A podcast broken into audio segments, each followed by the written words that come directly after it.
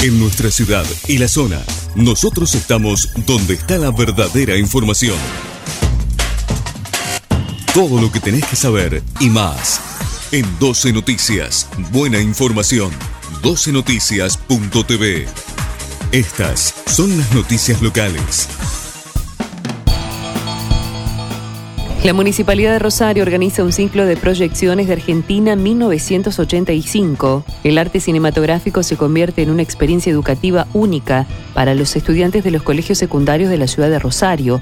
En el marco de los 40 años de la recuperación de la democracia, la Municipalidad de Rosario, a través de la Secretaría de Cultura y Educación, organizó un ciclo de funciones del film Argentina 1985 de Santiago Mitre que se realizará entre el martes 29 y el jueves 31 de agosto. Comienzan las capacitaciones de las autoridades de mesa en vista a las elecciones generales provinciales del próximo 10 de septiembre.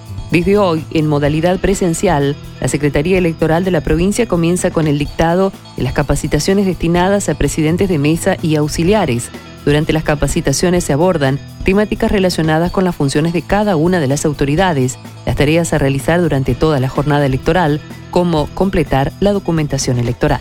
Lewandowski, tras el rechazo opositor a pliegos judiciales, quieren militantes, quieren de los propios, obedientes, no les interesa la justicia imparcial.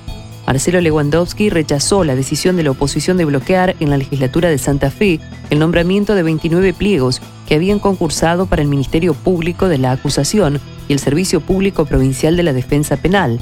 Quieren militantes, quieren de los propios obedientes, no les interesa la justicia imparcial, sostuvo Lewandowski. Patricia Bullrich, cerca de la gente junto a víctimas de la inseguridad, la candidata a presidente de Juntos por el Cambio, Patricia Bullrich, retomó su campaña mano a mano con víctimas de la inseguridad y los bloqueos. Primero con personas que han sufrido problemas en la 1114 de la ciudad autónoma de Buenos Aires. Después, junto al intendente de 3 de febrero, Diego Valenzuela, y el candidato a vicepresidente Luis Petri, estuvieron en la localidad bonaerense de 3 de febrero, junto a comerciantes que denunciaron intentos de saqueos. Todo lo que tenías que saber y más. Te lo informamos acá en 12 Noticias. Buena información.